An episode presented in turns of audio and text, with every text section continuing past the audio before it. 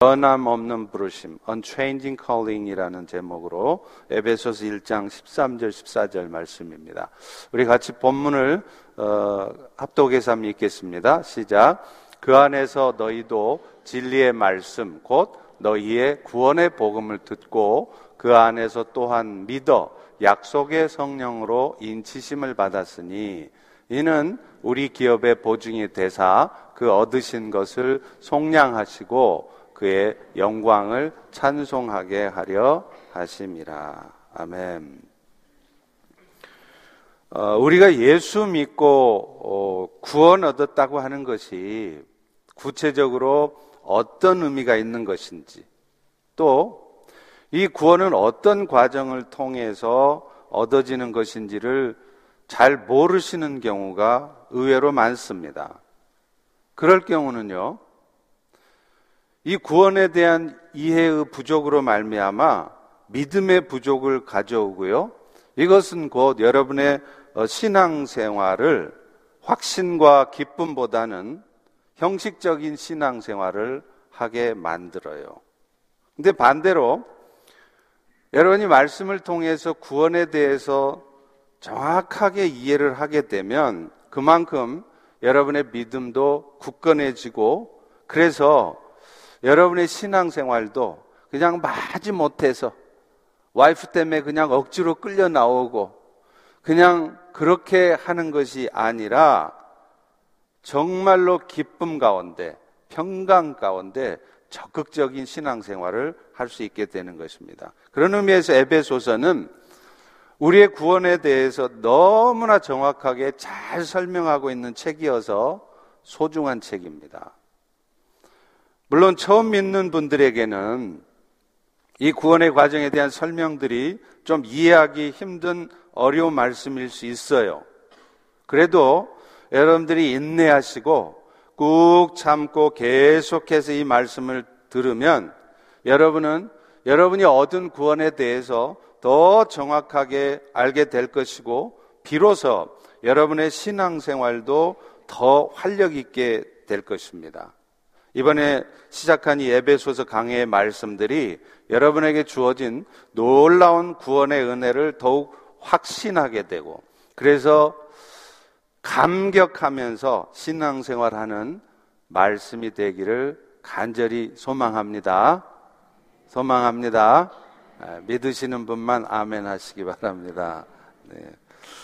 지난 시간 동안 저희가 배웠던 에베소서 1장 말씀은요. 하나님이 우리 모두에게 주신 은혜를 한마디로 하늘에 속한 신령한 복 주신 것이다. 이렇게 말해요. 그런데 이 신령한 복이 우리에게 주어지기까지는요, 성부, 성자, 성령, 삼위 하나님의 역사하심이 있었어요. 가장 먼저 성부 하나님의 은혜는 3절부터 6절까지 쓰고 있는데요. 그게 뭐냐? 여러분이 하나님의 아들들 되는 일을 성부 하나님께서 이미 계획하셨다는 겁니다. 이것은 여러분의 구원이 여러분의 어떤 선, 악 간의 행위 여부에 따라 다시 말하면 여러분이 착하게 살았기 때문에 주어진 것이 아니라 철저히 하나님의 은혜의 선택의 결과라는 것을 의미해요.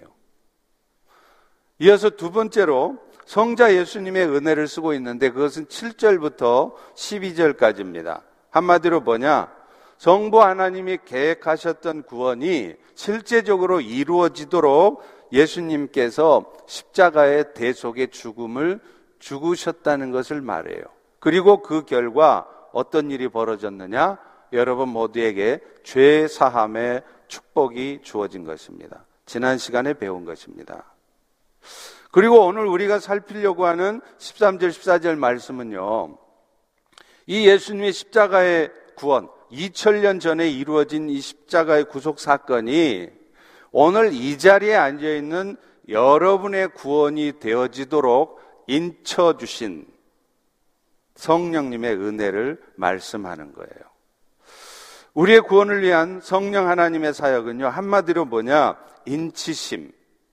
곧 구원을 적용시켜 주신 것이다. 이렇게 말해요. 13절에 보십시오. 그 안에서 너희도 진리의 말씀 곧 너희의 구원의 복음을 듣고 그 안에서 또한 믿어 약속의 성령으로 인치심을 받았으니 이렇게 말을 하잖아요. 근데 여기서 인치다, 인치다 이 말이 무슨 말일까요? 인을 치다는 말은 헬라 원어의 뜻을 살피면 불도장을 찍다 이런 말이에요. 그러니까 이 말이 무슨 말이냐면 예수님이 2000년 전에 십자가에서 이루어 놓으신 구원의 역사가 오늘 여러분의 구원이 되어지도록 성령께서 도장 찍어 주셨다. 너도 구원자 맞다. 적용시켜 주셨다. 이런 말입니다. 자, 그런데 이 성령께서 십자가의 구속이 오늘 여러분의 구원이 되도록 하기 위해서는 과정이 있어요. 무슨 과정이냐면 구원으로 초청하는 말씀을 여러분이 듣게 하신다는 거예요. 오늘 보면 13절도 잘 뜯어보세요. 그 안에서 너희도 진리의 말씀, 곧 너희의 구원의 복음을, 그 다음 뭐라고 돼 있죠? 듣고라고 돼 있어요. 물론 어떤 경우에는요, 초자연적인 역사로 하나님으로부터 직접 부르심을 받는 경우도 간혹 있어요. 최근에 21세기 들어서 전 세계적으로 레퓨지, 난민들이 막 발생하고 있잖아요. 그런데 그 중에 특별히 무슬림들의 난민 캠프 같은 곳에서 기적 같은 회심의 역사들이 나타나고 있어요. 선교사들의 보고를 들으면 기가 막힙니다. 아니, 어떻게 저런 일들이 생기나? 어떤 역사들이냐면 선교사들이 복음을 전하려고 난민 캠프를 가기도 전에 하나님께서 먼저 그들을 찾아가시는 거예요. 그래서 지난 밤에 예수님께서 직접 나타나셔서 말씀을 해주시는 것이에요. 그러나 이런 기적 같은 역사라도 결국 그들이 구원의 은혜 가운데 들어오게 되는 데는 결정적으로 오늘 본문의 말씀처럼 반드시 반드시 구원의 복음에 관한 말씀을 듣는 과정이 있다는 겁니다. 그런 의미에서 오늘날 여러분을 포함해서 세상의 사람들이 구원을 얻기 위해서는요, 구원의 복음을 전하는 자가 있어야 돼요. 하나님은 분명 여러분의 구원을 미리 정하셨기 때문에 구원받을 자라면 다 구원을 받을 것이겠지만 그 과정에서 누군가가 전하는 복음의 말씀을 듣는 가운데 그 일이 일어나도록 하나님께서 하신다는 거예요. 로마서 10장 14절에도 분명히 말하잖아요. 듣지도 못한 일을 어찌 믿으리요? 전파하는 자가 없이 어찌 들으리요? 따라서 오늘 여러분들은요, 여러분들에게 복음을 전해주신 분 기억나시죠? 정말로 감사하셔야 돼요. 만약에 여러분에게 복음을 전해주지 않았다면 여러분은 절대로 영원한 생명을 얻고 이 자리에 앉아 있을 수 없기 때문입니다. 그래서 저도 개인적으로는 저에게 처음 복음의 씨앗을 뿌려주었던 고등학교 때 저랑 하숙을 같이 했던 친구, 그 친구가 너무 고마워요. 지금 장로가 돼서 열심히 교회를 섬기고 있어요. 또 그 은혜를 받은 여러분도 여러분이 구원 얻은 것처럼 누군가에게 그 복음을 전해야 돼요. 그것이 여러분이 성령의 인치심으로 구원받은 은혜에 보답하는 첫 번째 일이기 때문에 그렇습니다. 저도 담임 목사로서 성도들에게 복음을 전하라고 맨날 말만 할 게 아니라 제 자신이 먼저 본을 보여야 된다고 늘 생각하는 사람이에요. 그래서 저는 선교지에 있을 때는 물론이고 한국에서 목회할 때도 심지어 미국에 와서도 개인적으로 복음을 전하는 일에 많이 애쓰고 노력하고 있습니다. 최소한 일주일에 한두 명에게는 복음을 전합니다. 근데 명색이 목사인데 이왕 복음을 전하려면 급수가 목사 정도는 되는 사람들에게 전해야 되지 않겠나 그런 생각을 했었어요. 그래서 한국에 있을 때요, 무슨 짓을 했느냐면 평소에 지나다니면서 자주 봐왔던 무당집을 가보기로 했습니다. 나이가 한 50은 넘어 보이는 남자분이셨는데요. 자기는 이 고려시대 때 살았던 조상신이 신내린 사람이랍니다. 돈 안 주고 시작하면 말 안 들을까봐 일단 제 기억으로 3만 원이에요. 3만 원 복채를 주고 어, 내가 당신에게 꼭 전하고 싶은 말씀이 있어서 왔는데 듣겠느냐? 의사를 묻고 yes 답을 듣고 복음을 전하기 시작했습니다. 처음에는요, 이게 무슨 전투하는 것처럼 영적인 텐션이, 긴장감이 계속 있더라고요. 그래도 기도하면서 계속 복음을 전했어요. 그러다 보니까 어느 순간 그 긴장이 쫙 풀려요. 그러면서 이 무당이 자기 이야기를 하는 거예요. 뭐라 그러냐? 사실은 자기 딸도 예수를 믿고 있답니다. 그리고 자기의 친한 친구 하나도 목사래요. 그리고 심지어 자기는 이 무당짓 하는 게 너무 싫대요. 그래도 어쩔 수 해야 된다는 거예요. 근데 결론은 뭐냐? 넘어오는 듯 하더니 결론은 제가 예수를 믿는 것이나 자기가 자기에게 내린 신 맺는 것, 신, 어, 내린 신을 믿는 것이나 매 한 가지가 아니냐? 그러는 거예요. 그러니까 그 사람은 저를 문전박대는 안 했지만 그렇다고 제가 전하는 복음을 받아들이지는 않더라는 겁니다. 여러분 이 이야기를 통해서 우리는 한 가지 깨달아야 될 게 있어요. 그 무당은 자신의 딸이나 또 친구 목사로부터 복음을 들었을 거 아니에요.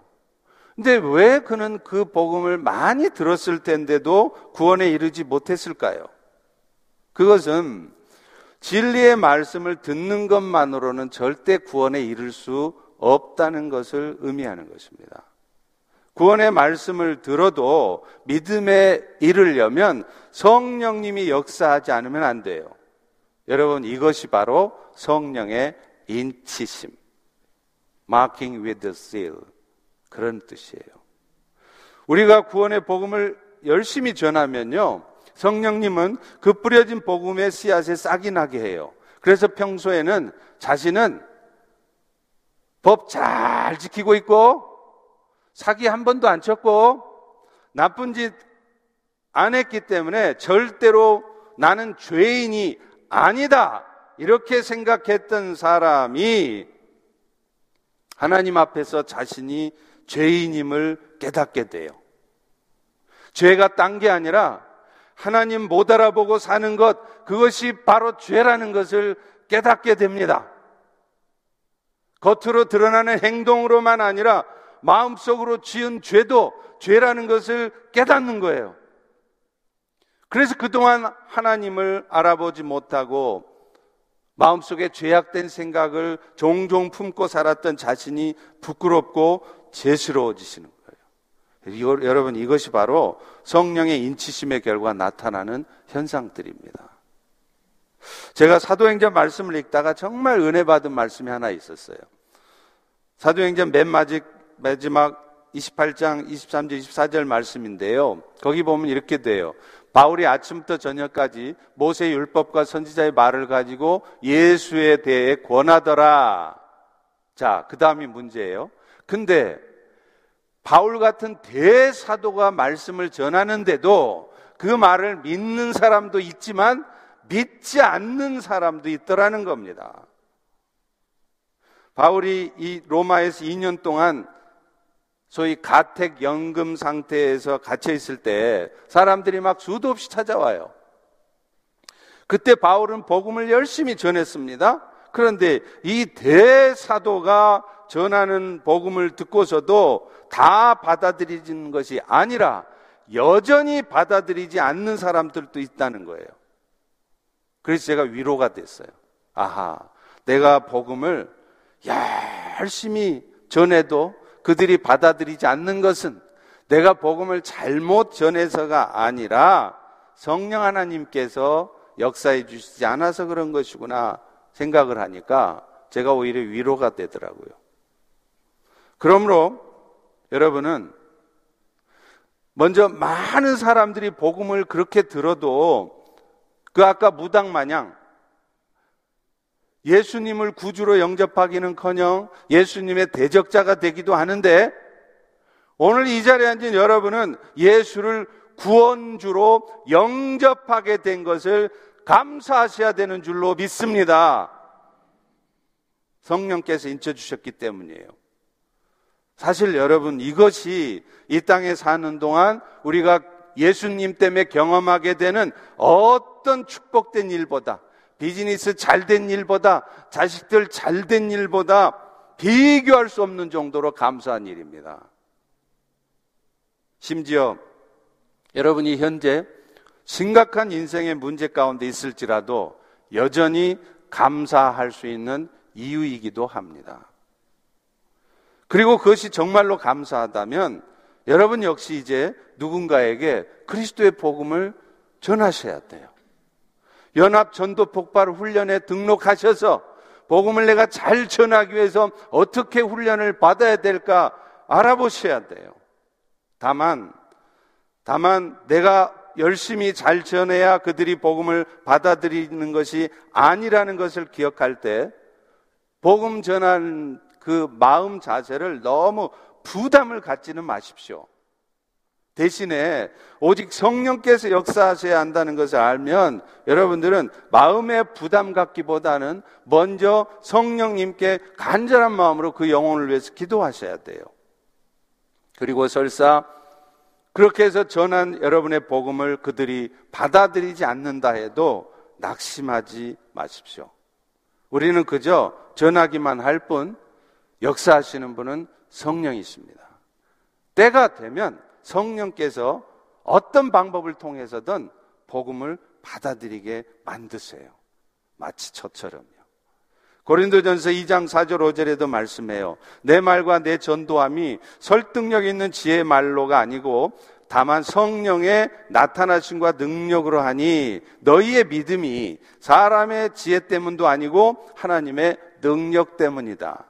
이렇게 말씀하는 거예요. 주님의 십자가 사건이 바로 나의 죄 때문이라고 고백할 수 있고 그리스도를 여러분의 구주로 영접하는 것 오직 성령님만이 하실 수 있는 일인 줄 믿으시기 바랍니다. 자, 그런데요. 이 성령의 인치심이 갖는 또 하나의 중요한 의미는 인치심으로 말미암아서 여러분들이 하나님의 소유가 되는 일이 변치 않는다는 unchanging calling. 여러분 고대 사회에서는요 가축들이 자신의 소유라는 것을 표시하기 위해서 무슨 짓을 하죠? 엉덩이에다가 불도장을 꽉 찍어놔요. 근데 성령께서 여러분을 인쳤다, 불도장을 찍었다 이 말은 무슨 말이냐면 고대 사회의 가축들이나 노예들처럼 이제부터는 여러분이 소유주가 바뀌었다는 거예요. 하나님의 것이 되었다는 것을 의미해요. 그리고 더 감사한 것은 성령께서 한 번 인을 치고 나면 절대로 소유주가 바뀌지 않는다는 것입니다. 이것은요, 마치 불도장이 찍혀진 가축들을 다른 사람들이 절대로 가져갈 수 없는 것과 같아요. 여러분, 만약에 불도장이 찍혀 있는데도 불구하고 그 가축의 소유가 바뀌려면 딱 하나 방법이 있어요. 그게 뭐냐면 그 이전 주인이 계약을 해서 이 소유권을 다른 사람한테 넘겨줘야 돼요. 그런데 그럴 일은 절대로 일어나지 않습니다. 왠지 아세요? 하나님께서는 한 번 택하신 우리를 결코 빼앗기지 않으시겠다고 성경의 여러 곳에서 약속하고 있기 때문에 그래요. 요한복음 10장 27절부터 29절에 보십시오. 내 양은 내 음성을 들으며 나는 그들을 알며 그들은 나를 따르느니라. 내가 그들에게 영생을 주노니 그다음 뭐라고요? 영원히 멸망하지 않을 것이고 또 그들을 내 손에서 빼앗을 자가 없느니라. 그들을 주신 내 아버지는 만물보다 크시기에 사탄보다 크시기에 아무도 아버지 손에서 여러분을 빼앗을 자가 없느니라. 이렇게 선언하고 있다는 거예요. 사실 에베소 교인들뿐만 아니라 오늘 우리 역시도요, 구원에 대해 자신이 없어질 때가 있어요. 저도 가끔 그래요. 주로 어떤 때 그러느냐? 자신 안에 있는 죄성이 막 드러나고요. 자기도 모르게 죄에 이끌려 살아가는 자신을 볼 때 그렇습니다. 아니, 나 같은 인간도 과연 하나님의 자녀라고 할 수 있나? 의문이 드는 거예요. 실제로 성도들 중에는요, 신앙생활을 시작하면서부터 이전과는 완전히 다른 삶을 사는 사람들이 있는가 하면 어려서부터 엄마 아빠 손잡고 신앙생활을 하다 보니까 급격한 변화를 경험하지 못하고 여전히 자신 안에 있는 죄악된 마음들을 이겨내지 못하고 연약한 모습으로 신앙생활을 해가는 사람들도 있어요. 그럴 경우에 그들은 종종 자신이 구원받은 사람인가 의심할 수 있다는 겁니다. 그런데 여러분 기억하셔야 될 것은 하나님의 변치 않는 약속의 말씀에 의하면 성령의 한 번 인치심을 받은 사람은 절대로 그의 구원이 포기될 수 없다는 것입니다. 고린도전서 1장 8절에 분명히 선언해요. 주께서 너희를 우리 주 예수 그리스도의 날 다시 와서 세상을 심판하시고 새 하늘 새 땅을 이룰 날까지 책망할 것이 없는 자로 뭐라고요? 끝까지 견고케 하시리라. 로마서 11장 29절에는 하나님의 콜링에는 후회하심이 없다는 거예요. 불러놨더니 저놈이 헛짓거리 하더니 결국은 이 구원을 놓쳤네? 그럴 후회할 일을 하나님은 아예 안 하신다는 거예요. 성령께서 끝까지 책임지시고 끌고 가신다는 것이지 않습니까? 불도장이 찍혀 있는데 어떻게 그 도장이 없어질 수 있어요? 그러므로 여러분은 결코 주님을 떠나서 영원토록 세상으로 갈 수는 없습니다. 여러분의 사랑하는 남편이 여러분의 사랑하는 자녀가 잠시 세상으로 간 것처럼 보여지지만 그 남편이 그 자식이 분명 성령의 인치심을 받은 사람이라면 언젠가는 반드시 돌아오게 되어 있습니다. 만약에, 만약에 그가 끝내 돌아오지 않는다면 그 사람은 원래부터가 불도장을 받지 않은 성령의 인치심을 받지 못한 사람인 것입니다. 사실 성령의 인치심으로 급격한 삶의 변화를 경험하는 사람들은요, 의외로 많지 않아요. 이런 분들은 대개 어떤 분들이냐? 성령의 인치심이 특별한 체험 가운데 있게 되는 경우가 그래요. 저 같은 케이스도 그러했어요. 죽다가 살아났으니 얼마나 드라마틱한 경험을 했겠습니까? 그런데요, 특별한 성령의 체험이 없는 대부분의 모태신앙인들의 경우는 자신이 성령의 인치심을 받은 자인지 아닌지조차 의심스러워해요. 그러나 지금 이 순간 여러분 스스로가 죄인임이 깨달아지시고 자신을 위해서 예수님께서 십자가에 죽으셨음이 믿어지신다면 여러분은 분명 성령의 인치심을 받은 하나님의 자녀가 맞습니다. 성령의 인치심이 있었기 때문에 여러분은 지금 그런 믿음을 갖게 되는 것이기 때문이에요. 그리고 무엇보다도 성령께서는요, 우리를 인치신 후에 우리의 삶에 급격한 변화가 안 나타난다 하더라도 그냥 미지근하게 그렇게 신앙생활을 해도 그런 여러분들을 결코 포기하지 않으세요. 우리 성령님은 단 한 번 불도장 찍은 것으로 자신의 모든 사역을 끝내지 않으십니다.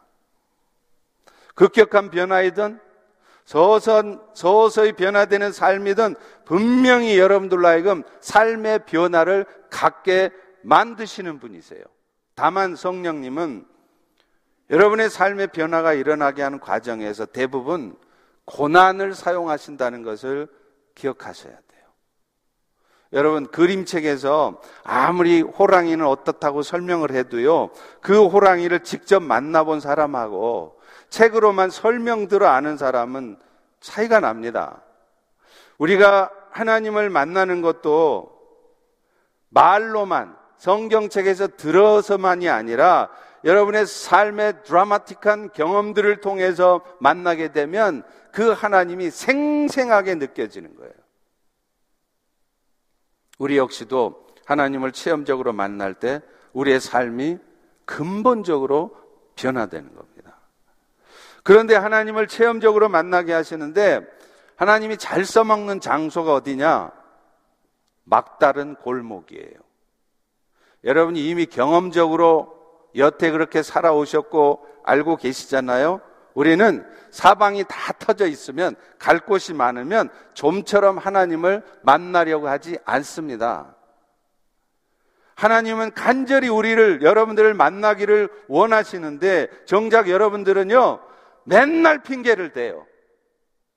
몸이 좀 아파서요. 요즘 비즈니스가 바빠서요.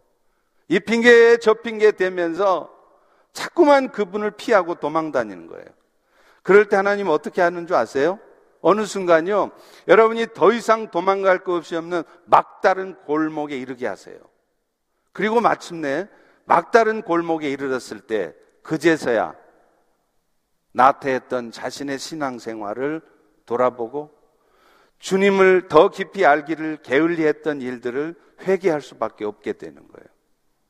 막다른 골목에서 여러분의 모든 죄를, 여러분의 숨겨진 교만과 그 악독한 죄악들을 다 들추어내시고 벗겨버리신다는 거예요.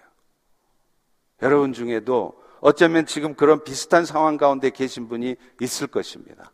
그렇다면 여러분, 분노하지 마십시오. 그렇다고 낙심하지도 마십시오. 여러분이 있는 지금 막다른 골목은 더 이상 길이 없는 것 같지만 하나님이 예비해 놓으신 또 하나의 길이 있습니다. 그것은 바로 하늘로 솟구치는 거예요. 그리고 그것은 막다른 골목의 답답함 속에서도 눈을 들어서 하늘의 하나님을 바라볼 때 비로소 그 길이 보여질 것입니다. 두 번째로 성령의 인치심은요, 성령께서 우리의 기업의 보증이 되어 주신다는 거예요. 14절에 보십시오. 이는 우리의 기업의 보증이 되사 그 드신 것을 속량하시고. 여기서 기업이 뭐냐? 여러분이 장차 하나님 나라에서 받게 될 모든 축복된 것. 사실은 하나님 나라 그 자체입니다. 근데 성령이 뭐냐? 여러분이 받을 기업의 보증이라는, guarantee. 다시 말하면 성령께서 여러분 안에 계신다. 그러면 여러분은 반드시 장차 하나님 나라를 기업으로 받게 될 것이라는 것입니다. 여러분, 이 세상 사는 동안 우리가 갖는 것들은요, 죽은 후에는 보장이 안 돼요. 여러분이 아무리 이 땅에서 super rich로 살아도요, 여러분 죽을 때는 아무것도 못 갖고 갑니다. 한국의 장례 풍습에도 사람이 죽으면 죽은 자가 쓸 노잣돈이라고 그래서 돈을 그 관에다가 넣어주는 풍습이 있잖아요. 근데 그 관에다가 노잣돈 넣어줘 봐야 도굴꾼들만 좋아하게 만드는 거예요. 헛짓입니다. 하지만 장차 받을 하나나라의 유업은 여러분들이 지금 받아서 기뻐하고 좋아하고 있는 이 땅의 것들처럼 없어지는 것이 아니라 영원한 것이에요. 물론 예수 믿어 받는 축복은 비단 하늘나라에만 있는 게 아니라 이 땅에 사는 동안에도 있어요. 그 결과 예수 믿는 사람 중에도 나름대로 세상에 축복받고 부유하게 뽐나게 잘 사는 사람도 있습니다.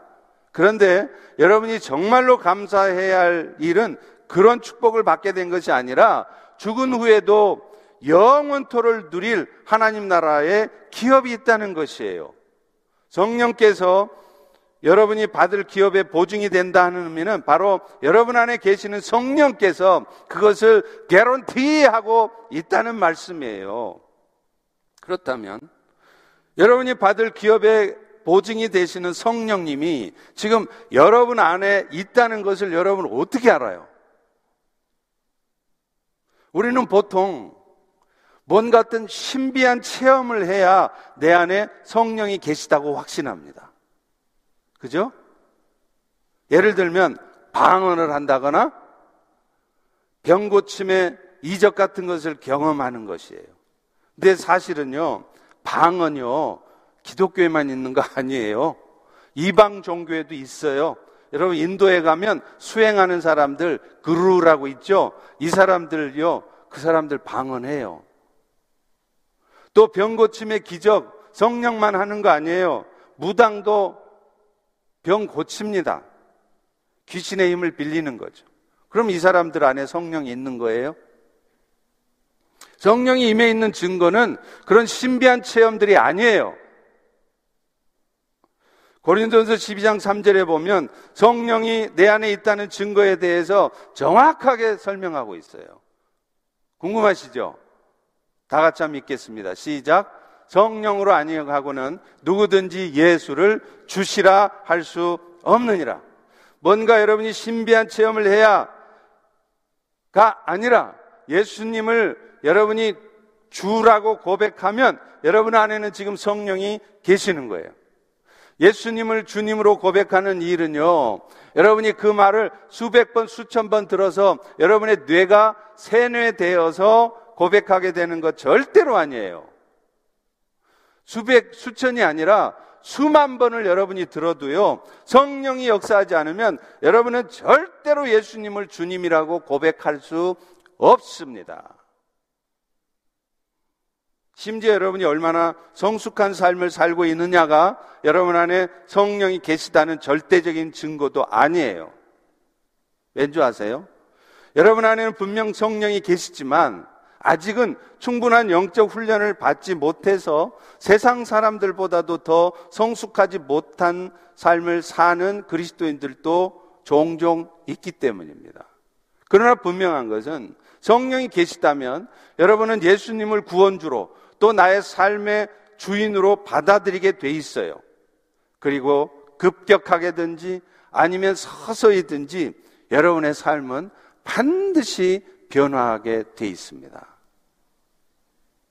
그러니 오늘 여러분 중에 나는 방언도 못하고 신비한 체험도 한 번도 한 적 없는데 기도할 때 쓰러지지도 못하고 병 고침의 기적도 경험한 바 없는데 나는 구원 백성이 맞는가? 혼란스러운 분이 계시다면 당장 지금 여러분이 예수님을 구원주로 받아들이고 있는지 진지하게 돌아보시기 바랍니다. 만약에, 만약에 그렇다면 여러분은 방언 못해도 신비한 체험 못해도 여러분 안에 성령은 계시는 것입니다. 그리고 그 성령은 죽는 순간까지 여러분을 떠나지 않으시고 여러분이 받게 될 하나님 나라의 기업에 보증을 해 주실 것이에요. 또 실제로 여러분의 삶이 거룩한 삶이 되어지도록 날마다 여러분을 변화의 삶으로 이끌어 가실 줄로 믿습니다. 자, 그런데 이렇게 성령을 통해서 인쳐 주신 목적이 있다는 거예요. 그 궁극적인 목적이 뭐냐? 하나님의 영광을 나타나게 하려는 것이라는 거예요. 14절 후반부에 보십시오. 그의 영광을 찬송하게 하려 함이라. 사실이요. 이 성부, 성자, 성령 하나님의 은혜를 쭉 쓰고 있잖아요. 근데 그 은혜의 마지막 절은 항상 똑같아요. 뭐냐면 성부 하나님이 택하시고 성, 성자 예수님이 구속을 이루시고 성령 하나님이 잊혀주신 이유가 뭐냐? 셋 다 모두가 다 여러분을 통해 하나님의 영광을 나타내게 하려 함이라고 쓰고 있어요.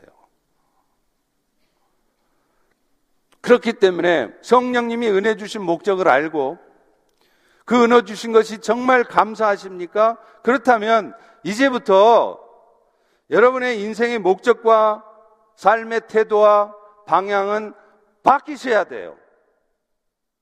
여전히 예수를 믿고서도 어떻게 하면 내가 비즈니스를 잘 해 나갈 수 있을까? 어떻게 하면 내 자식들을 훌륭하게 세상에서 보란 듯이 키워낼 수 있을까? 거기다만 집중하는 게 아니라 여러분의 인생에 어떤 어려움이, 어떤 힘든 일이 와 있다 할지라도 그 하나님의 일하심을, 영광을 나의 삶을 통해 나타내고자 하셔야 된다는 거예요. 사실 오늘 또 성령께서 여러분의 삶을 때로 생각지도 못한 어려움 가운데 몰아넣으시는 이유가 뭔지 아세요? 왜 막다른 골목으로 여러분의 삶을 몰고 가는지 아세요? 똑같아요. 내가 지금 무엇을 위해서 살아가고 있는지 다시 한번 돌아보라는 거예요. 어차피 사라져서 없어질 세상의 것들 때문에 지금도 아웅다웅 싸우면서 가족 간에 형제 간에 원수처럼 살고 그렇게 싸우고 있는 것이 아니라 우리의 받을 기업의 보증이 되시는 성령의 도우심을 따라서 하늘의 축복을 땅에 베풀며 살라고 오늘 또 여러분을 막다른 골목으로 몰고 가시는 거예요. 왜냐하면 그런 여러분의 삶의 태도와 방향과 목적이 바뀌어질 때 그런 여러분의 삶의 변화를 통해 여러분이 받은 기업의 영광스러움이 세상에 증거되기 때문입니다. 그렇다면 어떻게 우리는 하나님의 영광을 나타낼까요? 어, 하나님은 영광스러워요. 어, 하나님의 은혜는 한량 없어요. 이렇게 한없이 외치면 될까요? 아닙니다. 그 일은 말로 해서 되는 게 아니에요. 여러분의 삶의 모습을 통해서 보여주셔야 돼요. 커뮤니케이션 학에 있어서 가장 기초 이론이 있어요. 커뮤니케이션 학 전공하신 분 아실 거예요. 그 커뮤니케이션 학을 배우면 가장 기초되는 이론이 뭐냐면 7, 38, 55 법칙이에요. 이게 뭐냐? 우리의 말을 통해서는 7%만이 의사가 전달되고요. 우리의 표정과 말투에 의해서는 38% 그리고 우리의 행동을 통해서 50%가 55%가 전달된다는 거예요. 그래서 나의 이 행동을 통해 사람이 바뀌고 행동이 바뀌고 공동체가 바뀐다는 거예요. 여러분 우리는 거꾸로 생각하잖아요. 아, 이건 분명히 말해줘야 돼. 말로 뭔가를 바꿔놓으려고 해요. 그런데 그게 안 된다는 겁니다. 말로 여러분의 자식을 바꿔놓으려고 하는데 안 된다는 거예요. 뭘로요? 여러분의 행동을 통해서 바꾸라는 거예요. 하나님의 영광을 나타내는 행동, 삶이란 그러면 여러분이 예수를 잘 믿었더니 다 부자 되고 건강하게 오래 잘 사는 그런 모습을 통해서 나타날까요? 아니요. 실제로 그렇게 되지도 않아요. 우리 교회만 봐도요. 우리 교회는 보면 부자가 없어요. 저는 이게 축복된 일이라고 생각합니다. 다른 교회는 뭐 슈퍼 리치도 있고 그래서 뭐가 좀 척척 이렇게 되더니 우리 교회는 부자가 없어요. 그러면 우리 교인들은 다 신앙생활 잘못하고 있는 거네요? 신앙생활 잘하면 다 부자 돼야 되면 여러분 지금 다 신앙생활 잘못하고 있는 거잖아요. 아니거든요. 신앙생활 잘해도 부자 안 돼요. 그러면 신앙생활을 잘하는 사람들의 특성이 뭡니까? 비즈니스가 잘 되고 건강해지는 게 아니라 신앙생활 잘하는 사람들은 그들의 삶이 어떤 상황 속에서도 평강이 누려져요. peace. 그리고 기쁨을 놓치지 않아요. 평강과 희락이 크리스찬의 증거입니다. 우리 생각에는 염려할 수밖에 없고 정말로 분노할 수밖에 없는 불평할 수 없는 상황 할 수밖에 없는 상황에서도 평강을 나타내고요. 제너러스하게 너그러움을 나타내 주는 것 이것이 크리스천의 삶이에요. 정말로 슬퍼할 수밖에 없고 절망할 수밖에 없는 상황에서도 슬퍼하고 어둠에 무너져 있는 것만이 아니라 다시 떨쳐 일어나서 기쁨을 회복하는 게 크리스천의 삶이에요. 그렇다면 그런 삶을 어떻게 가능할까요? 너무나 간단해요. 여러분의 삶의 보호자요 인도자가 되시는 성령님을 철저히 신뢰하시는 겁니다. 그리고 신뢰하기 때문에 그분께 여러분의 모든 삶을 맡기는 겁니다. 사실 오늘 또 여러분의 마음속에 지금 평강이 없으십니까? 여러분의 마음속에 기쁨이 다 사라졌어요? 이유가 뭔지 아세요? 제가 정확하게 답을 드릴게요. 여러분이 여러분의 삶을 철저히 성령님께 맡기지 않기 때문에 그래요. 여러, 여전히 여러분의 손에 쥐고 있기 때문에 그래요.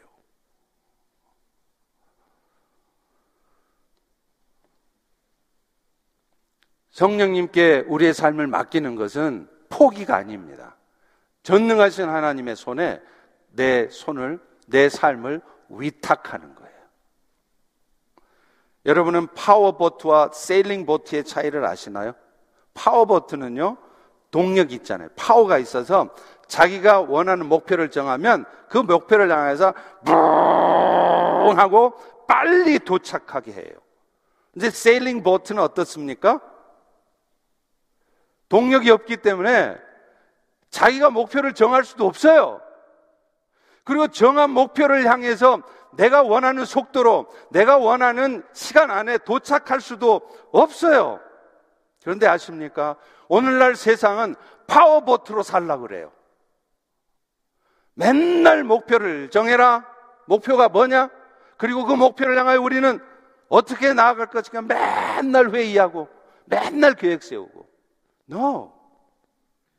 하나님 나라의 일은 파워보트가 아니라 세일링보트입니다. 배 방향도 배 동력도 철저히 하나님께 맡긴 대로 인도하시는 대로 가는 거예요. 이것은 여러분의 삶의 방식에도 그대로 적용돼야 됩니다. 여러분이 원하는 방식대로, 여러분이 원하는 목표를 향해 살아가려고 하는 것이 아니라 하나님 이제부터는 하나님이 원하시는 목표대로 살기를 원합니다. 그리고 그 과정도, 프로세스도 내가 생각하는 대로 모든 게 탁탁탁 돼야 되는 게 아니라 하나님이 원하시는 대로 저는 순종하겠습니다. 이렇게 사는 것이에요. 그러면 내 뜻과 내가 생각했던 것과 다른 상황이 와도요, 나를 힘들게 하는 상황이 와도요, 그런 상황에서도 오히려 평강을 유지하고요, 관대함을 보일 수 있어요. 여러분, 이것이 바로 크리스찬의 삶이고, 이런 삶이 하나님의 영광을 나타내는 겁니다. 사랑하는 성도 여러분, 하나님의 영광을 나타내려고 돈 많이 벌어서 뭔가 대단한 일 하려고 하지 마세요. 지금 당장 포기하세요. 여러분의 삶을 세일링 보트로 살아가면서 늘 평강과 기쁨의 삶으로 살아갈 수 있기를 축원합니다. 기도하겠습니다. 하나님, 오늘도 변함없는 unchanging calling의 그 신비한 비밀들을 말씀을 통해 깨닫게 하시니 감사합니다. 오늘 우리는 정말 인생을 어떻게 살아가고 있는지 돌아보기를 원하오니 주여, 주여 극률이 여겨주시고 다시 한번 세일링 보트로 살아가고자 결단할 때 우리의 삶에도 평강과 기쁨을 통해 하나님의 영광을 나타내게 도와 주시옵소서. 예수님 이름으로 기도합니다.